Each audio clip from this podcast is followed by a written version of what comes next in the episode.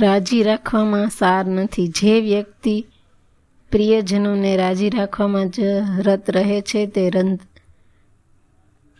તે રંધાથી છોલાતા લાકડાની માસ્ક ધોલાઈ, માફક ધોલાય છે.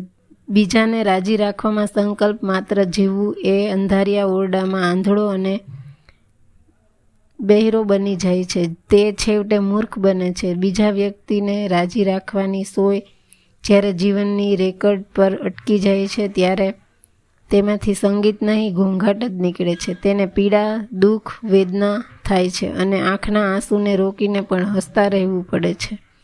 સમાજમાં આપણે કોને કેટલા રાજી રાખીએ છીએ તેના પરથી આપણી છાપ, આપણી આબરૂ, આપણી શાખ નક્કી થાય છે. આપણે અંદરથી કેવા છીએ તેનાથી સમાજને કોઈ જ નિસ્બત નથી. સમાજને આપણા મારફતે મળતા લાભમાં, નફામાં, ફળમાં રસ છે. આપણે લૂચું શિયાળ નથી બનવું, પણ ભોળું હરણ બનવામાંય સલામતી નથી. યાદ રાખો કે જે આપણું છે તે આપણે નથી. મારું મકાન, મારી કાર, મારું સંતાન, મારો પતિ, મારી પત્ની, મારો મિત્ર, એ જ છે. આપણે એ નથી, હું નથી. અને જો આ બધા હું ન જ હોય તો અતિ મોહ રાખી સંબંધમાં ઊંડા ઉતરી આંધળા બની હામાં હા ભણી સૌને રાજી રાખવામાં સો સાર છે. જો કોઈ રાજી રાજી કરવાની ઈચ્છા જ હોય તો ખુદને રાજી કરો, કારણ કે ખુદમાં આપણામાં પરમાત્મા બિરાજેલ છે. આપણા સારાપણાનો, શુભપણાનો, રાજીપાનો લાભ માંદલાને મળવો જોઈએ. આપણા ભીતરના ગર્ભગૃહમાં બિરાજેલ પરમાત્માને મળવો જોઈએ. પરમાત્માને રાજી રાખવામાં સાર છે.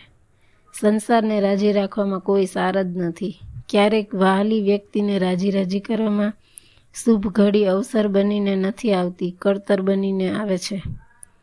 ઈસુ લિંકન, ગાંધીજી કે દયાનંદ સરસ્વતી જેવા મહાઅનુભવોમાં કોઈ અધમતા નહોતી, છતાં તેમને કમોતે મરવું પડ્યું. કારણ કારણ કે તે બધાને રાજી ના કરી શક્યા.